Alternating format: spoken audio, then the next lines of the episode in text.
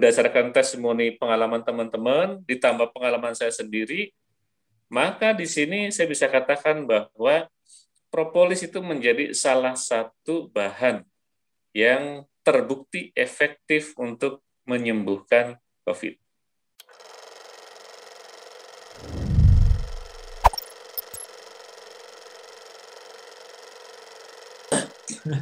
Dan untuk status gizi, Pak ya, ini nggak ya. sedikit yeah. juga, Pak. Uh, saya ngebahas tentang testimoni, Pak ya. Itu yeah. yang menyatakan bahwa nafsu makan saya jadi bertambah. Nah, gitu, Pak. Betul. Nah, yeah. kalau misalnya dipakai sebagai uh, apa single, Pak, untuk hanya untuk pemenuhan gizi kita itu bisa nggak, Pak? Sebetulnya begini, propolis itu kenapa bisa meningkatkan nafsu makan pada penderita TB? Sebetulnya mekanismenya begini. Obat anti TB itu kan sifatnya hepatotoksik. Ketika livernya mengalami keracunan, nafsu makan itu pasti tertekan, akan hilang, turun drastis. Itu pada penderita TB yang mendapatkan pengobatan obat TB saja. Nafsu makannya memang menurun drastis, terutama di awal-awal. Karena eh, apa gejala dari toksisitas liver itu bukan hanya drastis menurun eh, nafsu makan, tapi ada banyak sekali gejala lain yang tidak nyaman. Misalnya pusing, kulit panas, gatal-gatal dan sebagainya. Itu kan reaksi dari eh, hepatotoksisitas ya, keracunan liver akibat obat TB tadi. Nah, propolis tadi itu berfungsi melindungi liver dari efek racun dari obat TB tadi. Nah, karena livernya terlindungi, maka yang terjadi sebetulnya nafsu makannya normal. Jadi normal dibandingkan dengan yang kehilangan nafsu makan, seolah-olah meningkatkan nafsu makan. Padahal sebetulnya bukan meningkatkan nafsu makan, menormalkan, menjaga nafsu makan tetap normal. Kalau dibandingkan dengan yang hanya obat TB saja, seolah-olah meningkatkan nafsu makan. Nah, jadi dalam hal ini propolis bukan untuk meningkatkan nafsu makan. Jadi kalau misalnya propolis ini diberikan pada orang normal, maka belum tentu nafsu makannya meningkat. Tetapi kalau propolis hepro ini diberikan pada orang yang punya gangguan liver, maka nafsu makannya pulih. Jadi yang terjadi itu pemulihan nafsu makan, bukan peningkatkan bukan peningkatan nafsu makan. Kalau peningkatan nafsu makan kan pengertiannya bisa dari normal naik, ya, ya kan? Betul. Kalau pemulihan itu pengertiannya dari yang ngedrop turun dikembalikan normal, itu yang sebenarnya. Jadi luar biasa penger apa namanya manfaat dari propolis ini. Iya, iya. Itu mekanisme perlindungan terhadap hati, terhadap hmm. liver kita dari resiko efek toksik obat. Itu. Kalau untuk dipergunakan oleh orang dengan penderita gangguan liver, Pak, seperti apa, Pak? Ya. Apakah bisa? Eh, kalau penggunaan livernya apa, apa penderita gangguan liver itu sudah berlangsung lama, memang proses pemulihannya lebih lambat, ya. Uh, ini di dugaan saya akan lebih lambat. Tetapi kalau misalnya orang mengalami toksisitas obat itu masih baru, misalnya penderita TB dinyatakan positif kan, kemudian baru dikasih obat kan, baru sehari dua hari atau bahkan seminggu, baru kemudian belakangan minum propolis, maka pemulihannya cepat sekali. Tapi kalau orang yang sudah terjadi gangguan liver, misalnya sirosis itu kan prosesnya lama itu bertahun-tahun. Iya. Kemudian minum propolis ini, maka pemulihan yang terjadi bisa jadi membutuhkan waktu lebih lama. Tetapi eh, saya sangat yakin ini akan sangat membantu, sangat membantu. Untuk itu. penderita gangguan liver, Pak ya, seperti Betul. hepatitis, gitu hepatitis sirosis atau sirosis dan ya. sebagainya. Misalnya orang yang katakanlah yang peminum pemabuk lah ya, peminum alkohol, ya. itu kan biasanya livernya terganggu. Dan kalau minum, mohon maaf, uh, homer atau alkoholnya sudah lama bertahun-tahun, itu terjadi sirosis. Nah, ketika kemudian yang bersangkutan minum propolis, maka memang pemulihannya butuh waktu lebih lama dibandingkan dengan penderita TB tadi. Karena kalau penderita TB itu kan gangguan livernya belum lama gitu. Kira-kira seperti itu. Tapi memang eh, memperbaiki ya Pak ya. Saya pernah baca satu Betul. jurnal juga dari Bapak mungkin ya, jurnal dari Bapak itu. Dia memperbaiki kerusakan hatinya Pak ya. Betul. Bisa memperbaiki. Artinya eh, bisa untuk memperbaiki atau meregenerasi sel dong Pak? Iya, memang eh, propolis itu mengandung senyawa yang bisa merangsang ya merangsang sel untuk tumbuh. Jadi untuk regenerasi sel itu bagus. Itu. Nah, tetapi tentu saja kalau kita menginginkan proses regenerasi sel ini berlangsung optimal, selain konsumsi propolis, perlu diperhatikan juga konsumsi zat gizi lainnya, terutama proteinnya, asam aminonya. Jadi konsumsi misalnya ikan, telur, kemudian ayam atau daging, itu perlu mendapatkan perhatian. Atau misalnya tempe, ya eh, itu kan sumber protein yang baik. Eh, jangan sampai itu diabaikan. Kalau kemudian di pikiran kita, wah propolis bisa merangsang regenerasi sel, digeber terus konsumsi propolis tanpa kita memperhatikan asupan proteinnya cukup atau enggak, nah, percuma.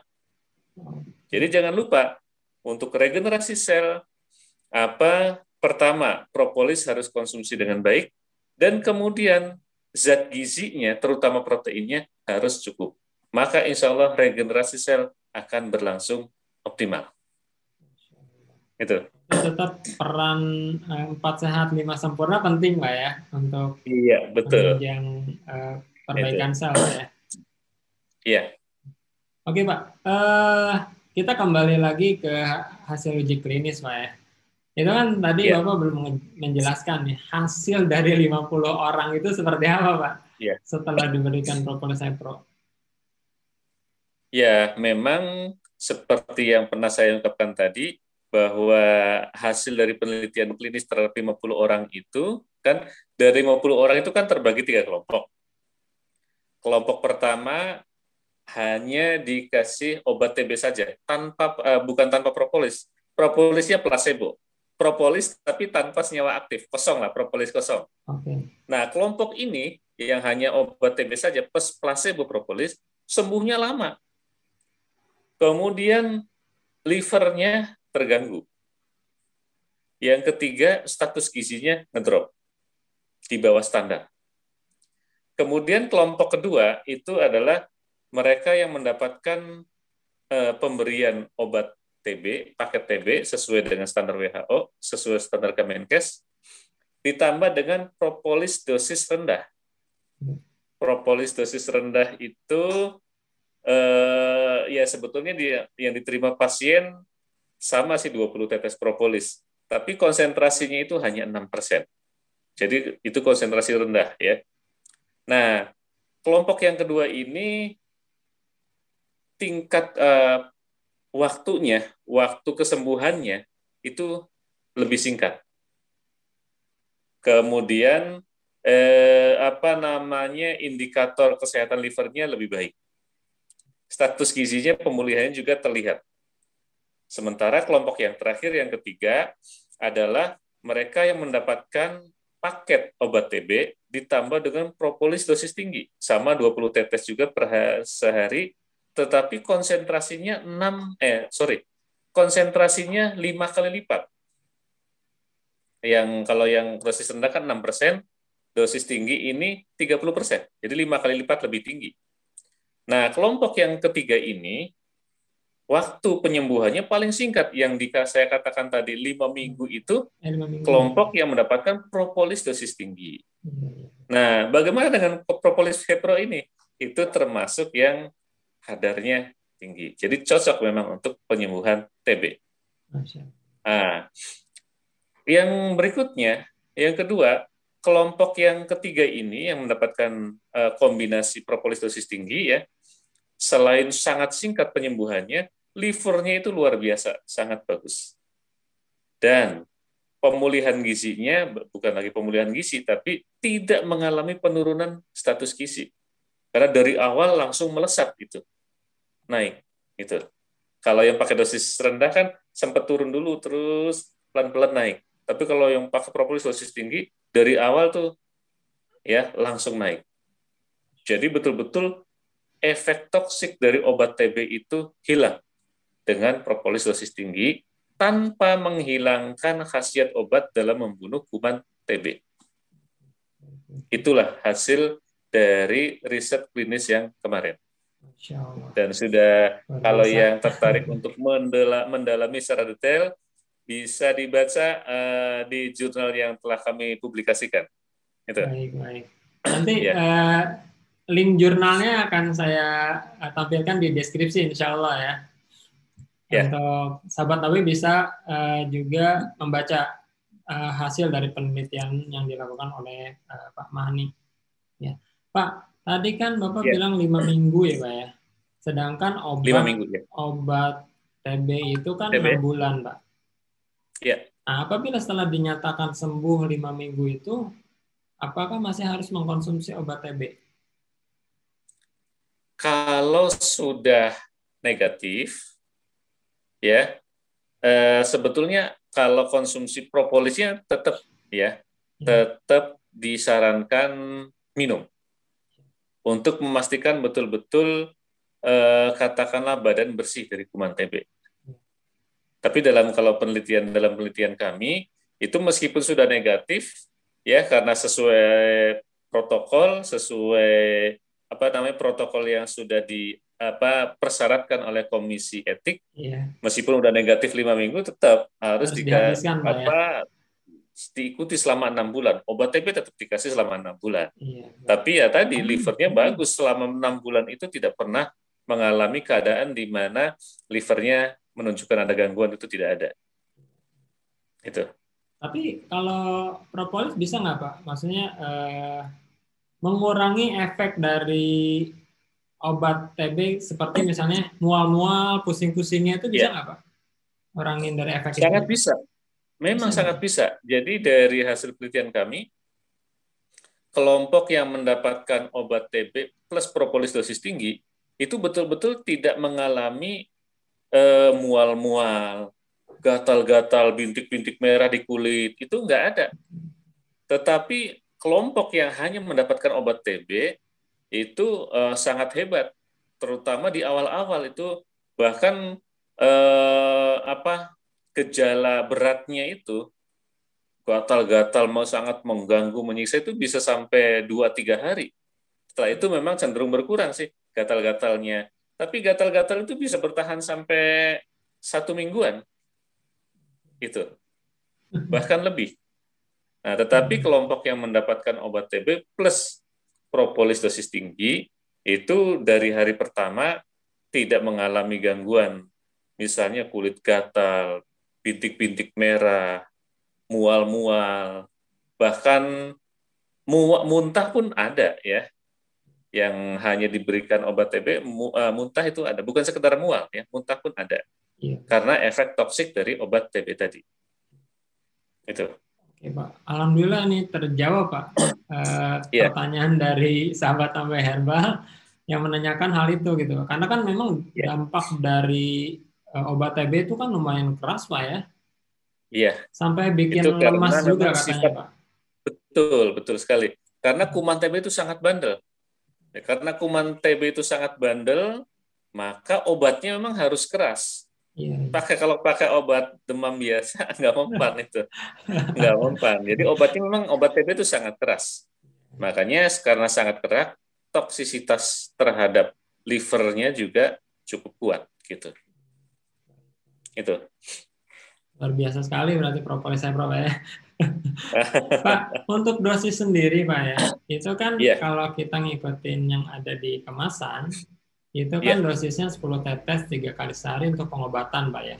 Dan yeah. uh, 5 tetes tiga sehari tiga kali sehari untuk pencegahan dari berbagai penyakit gitu Pak ya. Betul. Nah itu iya. apakah 10 uh, tetes ini udah mencukupi Pak? 10 tetes tiga kali sehari ini? Uh, kalau berdasarkan sebentar saya uh, ini dulu baterainya oh, lemah ini. Baik, Pak. Oke. Ya. Jadi eh, dengan total 30 tetes sehari, yaitu tiga kali 10 tetes, itu eh, memang sudah cukup untuk bisa mengatasi katakanlah penyakit TB. Ya. Meskipun saya selaku peneliti tetap menganjurkan bahwa uh, protokol berdasarkan WHO yang diadopsi oleh katakanlah pemerintah kita, pemberian obat anti TB tetap diminum. Yeah. Karena itu memang sangat bagus ya, sangat yeah. bagus sekali gitu. Dan nggak usah khawatir dengan toksisitas obat TB tersebut karena yeah. sudah ada propolis yang bisa melindungi liver gitu. Masya Allah. Propolis pro pastinya itu Pak. Ya. Pak, kalau saya pernah baca satu jurnal penelitian, eh, ini belum lama ya Pak ya, itu yeah. sekitar bulan Agustus 2020. Dan ini yeah. dilakukan di Norwegia Pak, oleh dokter dokter Flo dibilangnya gitu Pak. Yeah. Jadi dokter Flo ini mengatakan bahwa uh, kuman TB ini kan pintar sekali bersembunyi Pak. Ya. Yeah. Dan dia bersembunyi di makrofag makrofag itu kan uh, kalau nggak salah itu uh, rumahnya imun, Pak ya, penghasil imun tubuh, Pak ya, kalau nggak salah ya. Iya, salah satu imun kita, imun ya. yang umum makrofag. Uh. Nah itu uh, beliau mengatakan bahwa kita sedang mengembangkan obat TB uh, selain dari obat TB yang saat ini beredar, Pak. Jadi mereka itu sedang yeah. mengembangkan obat pendamping obat TB gitu, Pak. Obat uh, pendamping OAT lah gitu Pak ya. Iya, betul. Nah, saya pada saat baca jurnal itu, saya bilang ketinggalan dong berarti mereka. itu udah lebih dulu gitu ya, Pak ya. Iya. dan dan ini alami lagi Pak, kan? Iya. Corporate cyber itu kan betul. alami gitu kan, lebih lebih baik yeah. bahkan efeknya sampai uh, melindungi liver gitu, hepatoprotector gitu kan. Nah itu yeah. jadi eh, sahabat Nabi perlu tahu bahwa eh, buatan Indonesia, peneliti-peneliti Indonesia itu eh, udah sangat luar biasa ya eh, dalam menangani penyakit-penyakit yang eh, saat ini beredar, seperti halnya tuberkulosis. Nah buktinya di Norwegia sendiri baru dikembangkan di Indonesia yeah. sudah dijual malah. Tapi nggak banyak yang uh, sadar pak ya belum belum banyak yang menyadari gitu pak bahwa uh, eh, yeah. ada obat pendamping obat yang bisa uh, efeknya itu bisa mempercepat penyembuhan gitu pak ya. Iya. Yeah. Gitu pak. Nah satu lagi pak terakhir pak pertanyaan saya. Yeah. Apakah bisa digunakan sebagai pencegahan COVID-19? Nah, ini yang menarik ini. Iya, Jadi, uh, selama ini memang saya juga mengumpulkan testimoni uh, propolis untuk uh, mengatasi bukan hanya mencegah ya, menyembuhkan uh, COVID. Hmm. Dan qadarullah saya sendiri uh, pertengahan bulan Januari 2021 itu saya kena COVID. Subhanallah. itu. Wah, ini peneliti propolis kena COVID. Nggak pernah minum nah, propolis nih Pak, kalau kayak gini. Ya, yes. terapi saya itu memang yang utama itu ada tiga. Pertama adalah propolis, tentu propolis asli Indonesia. ya. Yang kedua saya minum madu, kebetulan memang madunya adalah madu dari lebah tanpa sengat atau madu trigona. Iya, Dan satu lagi saya konsumsi probiotik. Karena ya? gejala yang saya alami itu perut saya kembung, hmm. pokoknya nggak enak lah perut. Itu kan artinya pencernaan. Dan memang salah satu gejala umum penderita COVID itu kan diare. Okay. Nah, maka saya berharap itu waktu itu minum probiotik tuh untuk mengatasi pencernaan. Karena probiotik itu kerja utamanya memperbaiki pencernaan. Gitu. Nah, propolis itu saya gunakan untuk sebagai antivirusnya karena berbagai studi banyak sekali propolis itu menunjukkan kemampuan yang sangat baik sebagai antivirus termasuk SARS-CoV. Ya. Hmm. SARS-CoV itu kan asalnya dari COVID ini kan dari SARS-CoV kan. Berkembang mengalami mutasi jadilah COVID-19 ini. Ya. Tapi dasar-dasarnya itu sebagian rantai genetiknya ada persamaan lebih dari 60% sama hmm. dengan SARS-CoV. Nah, eh, kemudian propolis ini juga sebagai eh, imunomodulator untuk meningkatkan dan mengatur imunitas kita. Jadi propolis ini ganda, menghancurkan atau melawan secara langsung COVID-nya, juga meningkatkan imun. Ya. Sehingga tubuh kita memproduksi antibodi khusus untuk melawan COVID. Ya. Nah, dengan satu propolis itu kerjanya ganda. Nah, ditambah lagi dengan madu. Madu kan ada zat gizinya, ada senyawa aktifnya macam-macam. Nah, jadi dengan kombinasi propolis, madu dan probiotik itu alhamdulillah saya eh, mengalami demam itu hanya tiga hari. Pilek agak lama memang. Hilang penciuman saya sekitar tujuh hari. Nah, alhamdulillah saya sembuh. Jadi saya dinyatakan positif itu tanggal 11 Januari, bebas gejala itu tanggal 18 Januari, hmm. tapi 18 Januari itu eh, saya tanggal 21-nya baru swab masih positif. Ya. Jadi tiga hari eh, sesudah bebas gejala, saya cek masih positif, saya cek lagi seminggu kemudian tanggal 28 Januari sudah negatif dengan terapi tiga komponen, tiga bahan ya. Pertama propolis Indonesia, yaitu propolis trigona, ditambah dengan madu trigona, ditambah dengan probiotik. Itu luar biasa. Nah, jadi dengan dan ini sebetulnya eh, pengalaman yang sama banyak dialami oleh teman-teman yang lain pengguna propolis karena eh, kebetulan saya sendiri ketika dapat laporan ada teman atau kolega yang dapat yang kena COVID, saya kasih itu propolis free. Tapi saya sebagai rewardnya, saya minta uh, apa informasi perkembangannya. Dan ternyata alhamdulillah memang pada sembuh. Jadi berdasarkan testimoni pengalaman teman-teman ditambah pengalaman saya sendiri, maka di sini saya bisa katakan bahwa propolis itu menjadi salah satu bahan yang terbukti efektif untuk menyembuhkan COVID. Masya Tetapi Allah. memang saya garis bawahi, bukan tunggal propolis ya, bukan tunggal ya, propolis. Baik. Saya mau teman-teman yang lain yang saya kasih propolis, memang saya juga tidak menyarankan hanya propolis, enggak, silakan kombinasi dengan yang lain. Saya sendiri kan kombinasi dengan madu, kombinasi dengan probiotik. Baik. Alhamdulillah, sangat luar biasa bisa menyembuhkan uh, COVID. Jadi sangat efektif ya kombinasi uh, apa namanya pengobatan tradisional dengan melibatkan propolis sangat efektif menyembuhkan COVID. Dan satu hal lagi ini propolis untuk COVID ini yang menarik. Salah satu yang dikeluhkan oleh penderita COVID adalah bagaimana cepat negatifnya. Karena banyak yang sudah bebas gejala, tapi ketika di swab masih positif. Itu juga yang saya alami. Saya udah tiga hari bebas gejala, tapi pas di swab masih positif. Nah, ya karena swab kan diambilnya dari rongga hidung dan tenggorokan. Maka waktu itu saya lakukan burah dengan meneteskan propolis langsung ke rongga hidung.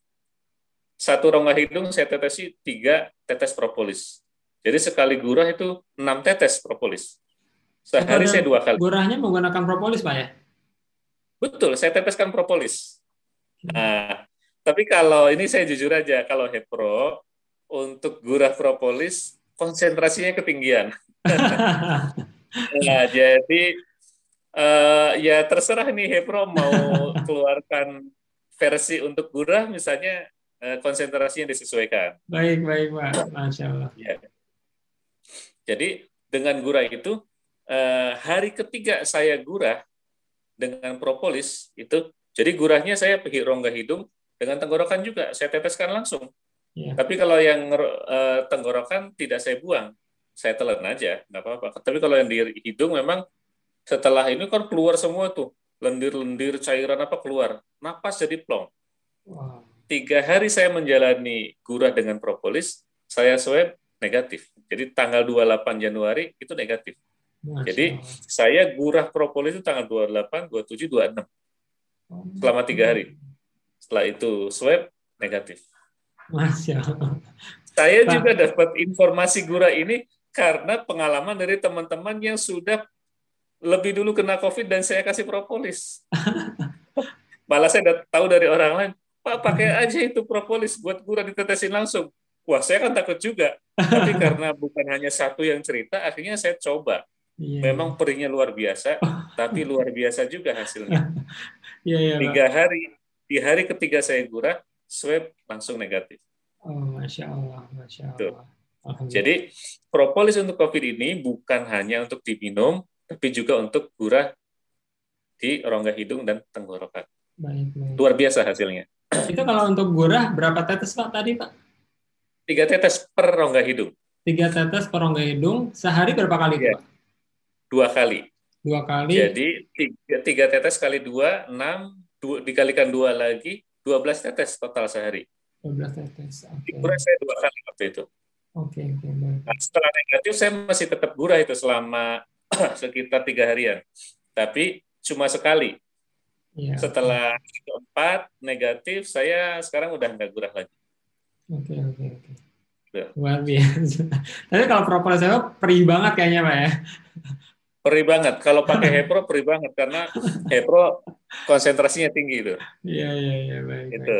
Tapi kalau ada sahabat Nabi yang mau kalau mau Hepro diencerkan menggunakan air okay. air yang steril. Oke okay, ya. oke okay, baik. Eh, katakanlah satu sendok air mineral yang komersial. Yeah.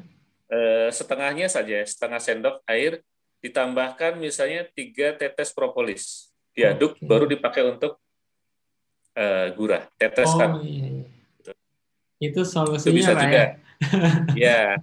Tapi memang akan lebih praktis kalau langsung dari langsung botol langsung dan enaknya pakai botol yang lebih kecil yang menggunakan botol plastik. Oh. Yang ukuran 6 mili. Itu ideal iya. sekali untuk gurah. Wah, itu ideal. boleh. Boleh nah, banget tuh, Pak. Kalau buat produk nah, Propolis Pro versi yang gurah. Betul, kalau mau kita bantu juga. Karena itu ideal banget. Jadi boleh, boleh, Pak. Eh, kan kalau kita eh, penggunaannya praktis mudah kan sangat membantu. Iya ya kan? Bahan berkhasiat ya, tapi kalau repot dalam penggunaannya kan orang juga males. Iya. Nah, ya saya harus buka secara jujur bahwa yang Hepro ini ketinggian kalau untuk gurah. Iya, gitu. baik, baik. Itu. Pak, kalau misalnya Hepro bisa dicampur nggak Pak? Ke minuman lain, Pak? Misalnya? Misalnya susu atau kopi gitu, Pak? Kalau dicampurkan dengan susu, kan susu itu komponen komponen gizinya macam-macam. Yeah. Kita nggak tahu apa yang akan terjadi. Uh, jadi kalau dengan susu sebaiknya dipisah. Tapi kalau dengan teh, dengan kopi, karena isinya sama-sama fitokimia, nggak masalah. Kalau dengan madu nggak masalah, Pak ya madu nggak masalah. Oh, okay. Sebaiknya kalau untuk orang awam supaya simpel, supaya gampang bisa dipahami, propolis itu diminum dicampur dengan air putih atau dengan madu saja. Yang lain-lain kasih jarak saja. Oke. Okay. Jadi gitu. Jadi kalau campur dengan kopi eh, jangan. Meskipun secara ilmiah sebenarnya nggak masalah sih. Supaya yeah. gampang aja masyarakat kita tidak jelimet lah. Yeah, ya, bagaimana cara minumnya. Jadi betul, betul. propolis diminum dengan air putih, campur air putih atau dengan madu. Itu sajalah. Yang lebih dianjurkan dengan air putih, Pak ya pastinya ya. Betul, dengan air putih. Tapi kalau uh, bayi, anak-anak yang ya katakanlah yang tidak tahan dengan rasa pahit, sebaiknya dicampur dengan madu. Anak-anak madunya kalau bisa madu yang biasa, jangan madu trigona. Kalau madu trigona kan asam ada asamnya, ya. anak nggak suka. Iya. Campur dengan madu biasa yang rasanya full manis. Kemudian eh, satu sendok madu itu campurkan tiga tetes propolis. Aduk dulu, baru kemudian diminumkan ke anak. Itu eh, anak menjadi suka dan kemudian khasiatnya luar biasa. Kalau untuk anak usia berapa Pak yang diperbolehkan konsumsi propolis Pro? Sebetulnya usia berapapun aman. Bayi? Iya. Di bawah satu tahun? Bayi pun aman. Iya. Oke. Okay. Aman. Itu. Okay, okay. Berarti boleh, Pak ya? boleh. Selama yeah. ini kan saya patokannya yang ada di kemasan aja gitu. Di sini kan dua tahun ya, uh, ya. Kalau yang di kemasan kan sifatnya ada ketentuan administratif dari pihak berwenang, hal-hal yang katakanlah belum ada bukti ilmiahnya kan tidak boleh dicantumkan. Oke, okay. oke. Okay, okay. Itu uh, termasuk untuk ibu hamil kan. Wow produsen nggak bakal berani mencantumkan itu. Iya, Tapi praktek di lapangan banyak sekali, bahkan teman-teman peneliti hamil cerita ke saya, Pak saya tetap minum propolis loh meskipun saya hamil. Ibu gitu. hamil menyusui boleh Pak ya pastinya ya? Eh, boleh, nggak hmm. masalah, nggak ada masalah. Karena ke mana ada yang Terus tanya juga sama saya, beliau hamil dan pengen konsumsi propolis saya pro. Saya bilang, waduh saya nggak berani dia bilang. Ternyata ya, boleh Pak ya. Ya kalau kita menuliskan secara tertulis itu kan apa yang kita tuliskan itu kan harus terbukti secara ilmiah, betul, ya kan? Nah, tapi kalau berdasarkan pengalaman-pengalaman banyak ibu hamil menyusui yang minum propolis dan itu aman-aman saja. Oke, oke. Gitu. Tapi kalau dituliskan secara tertulis ya kan terkait dengan pihak berwenang. Baik, baik. baik. Memperbolehkan atau tidak. Iya. Dan untuk kemaslahatan bersama sebaiknya ada hal-hal yang seperti tadi yang tidak perlu dituliskan. Oke, tapi Itu. kesimpulannya memang uh, masih bisa, Pak ya? Iya. Masih bisa ya. Baik. Begitu. Pak Mani, ya. Masya Allah ini nggak kerasa udah satu jam lebih nih kita ngobrol nih. Iya, Karena ya, ya. ini Pak, kenapa saya bilang dari awal Pak Mani, saya tuh idola banget sama Pak Mani gitu kan. Waduh. Karena uh, saya tuh suka sesuatu yang ilmiah, Pak. Ada sesuatu yeah. Iya. uh, buktinya gitu loh, Pak. Itu saya yeah. sangat suka. Terus saya juga ada ketertarikan dengan lebah trigona, Pak. Gitu. Wah. Makanya saya cocok banget nih sama Pak Mani. Kapan-kapan silaturahmi ke farm kami, Pak. Siapa, insya Allah. Itu di mana, yeah. Pak, farmnya, Pak? Di pabriknya. Oh. Di pabrik itu lokasinya kan nyatu dengan farm kami. Oh baik Pak, saya nah, harus makanya industri, jadwalin industri Pak kami itu percontohan dari green industry. Wow, masya Allah. Karena industri tapi tetap hijau gitu, iya, nggak iya, ada iya, limbah. Pak. Kalaupun ada limbah sedikit itu kita tangani dengan baik. baik. Uh, ya menjadi percontohan green industry di Kota Bogor lah. Baik baik, masya Allah. Itu. Itu di Nutrima ya Pak ya? Nutrima sehat alami. Nutrima, baik. Jadi yeah. uh, Pak Mahani selain uh, sibuk di uh, Nutrima juga sekarang lagi ada proyek baru Pak ya untuk Giziling kalau nggak salah Pak ya. Oh iya iya. Iya Giziling. Jadi yeah. Nah, Nabo Herbal juga akan kolaborasi nih Pak dengan Giziling dan alhamdulillah yeah. kemarin perdana kita melakukan uh, Zoom meeting dengan Pak Rifki Oh iya iya. Gitu. Itu memang tim kami di Gisiling. Iya. Silakan Jadi, dilanjut Pak dengan kolaborasi-kolaborasi yang lainnya. Siap Pak, terima kasih. Jadi memang eh, teman-teman sahabat Nabawi perlu ketahui bahwa ada eh, channel YouTube baru di eh, YouTube ya di platform YouTube itu namanya Giziling. Nah teman-teman bisa eh, subscribe atau eh, ikuti perkembangan tentang informasi-informasi gizi pastinya dari ahli gizi yang uh, uh, apa namanya kompeten ya untuk membicarakan masalah gizi. Salah satunya itu Pak Rifki yang tadi saya uh, sampaikan. Yeah. Pak Mahani suka ngisi juga Pak situ Pak? Uh, iya. Ngisi juga Kita, ya? uh, saya juga ikut uh, di dalam di dalam gisiling tersebut. Oke, okay, baik Pak. Itu.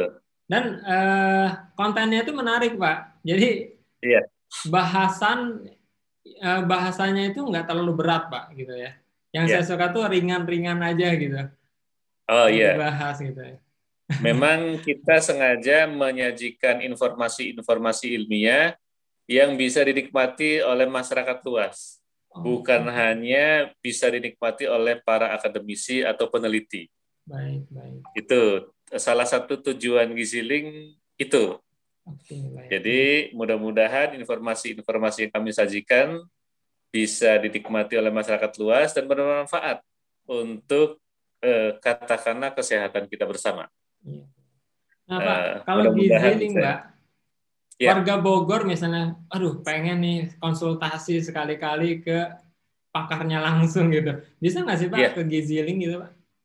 Sangat bisa. Uh, sistemnya kita sedang persiapkan. Okay. Mudah-mudahan dalam waktu beberapa bulan lagi uh, masyarakat Kota Bogor bahkan masyarakat di seluruh kota-kota di Indonesia, kota besar dulu ya, okay. itu bisa menikmati Insya Allah dalam beberapa bulan lagi. Masya Allah, Insya Allah, amin. Yeah.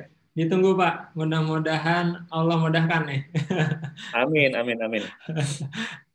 Jadi jangan lupa sahabat Nabi juga bisa follow Instagramnya Giziling at Giziling itu uh, banyak informasi-informasi terbaru ya seputar uh, kebutuhan gizi atau informasi-informasi seputar gizi yang di-share di situ gitu ya.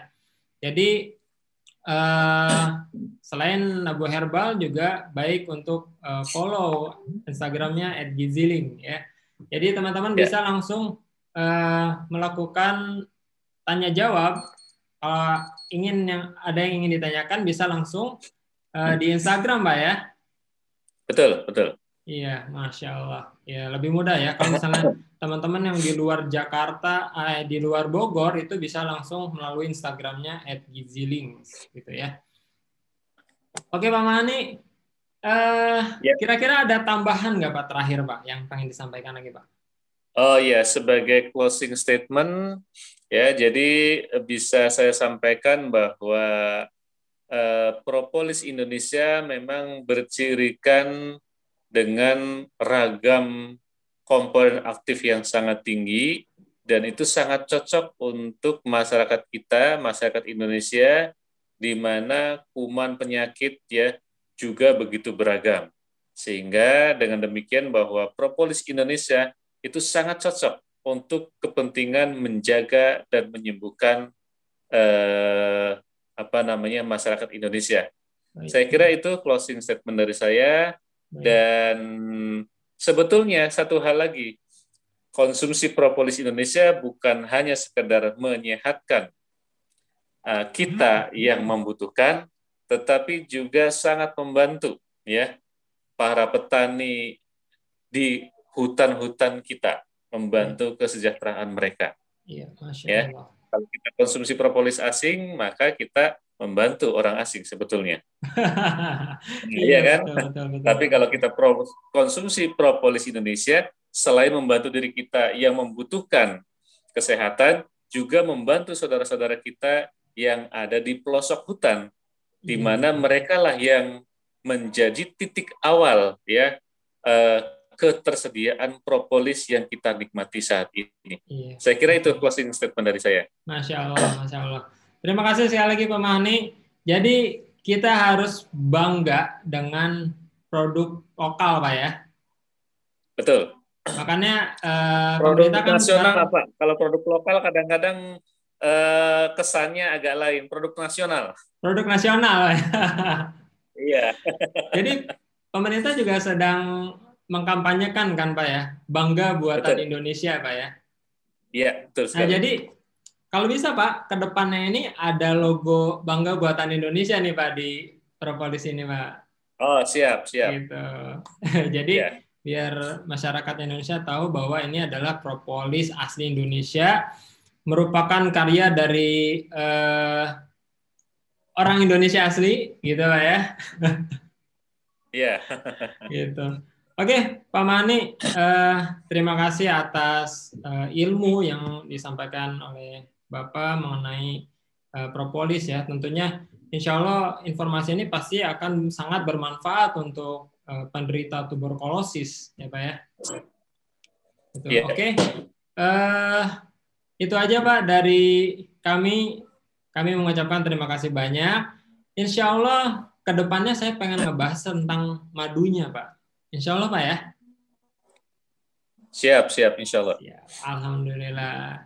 Oke, uh, Pak Mani, mungkin itu aja uh, dari yeah. saya.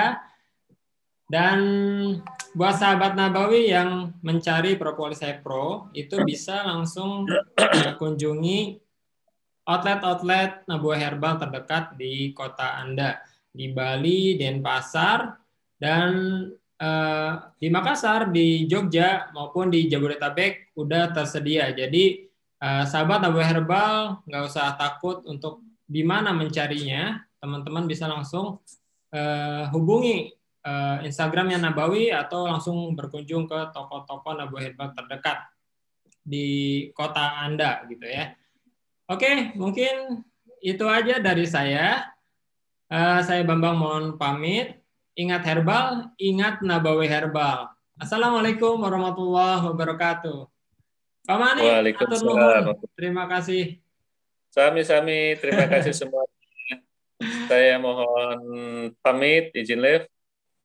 Assalamualaikum. Waalaikumsalam warahmatullahi wabarakatuh.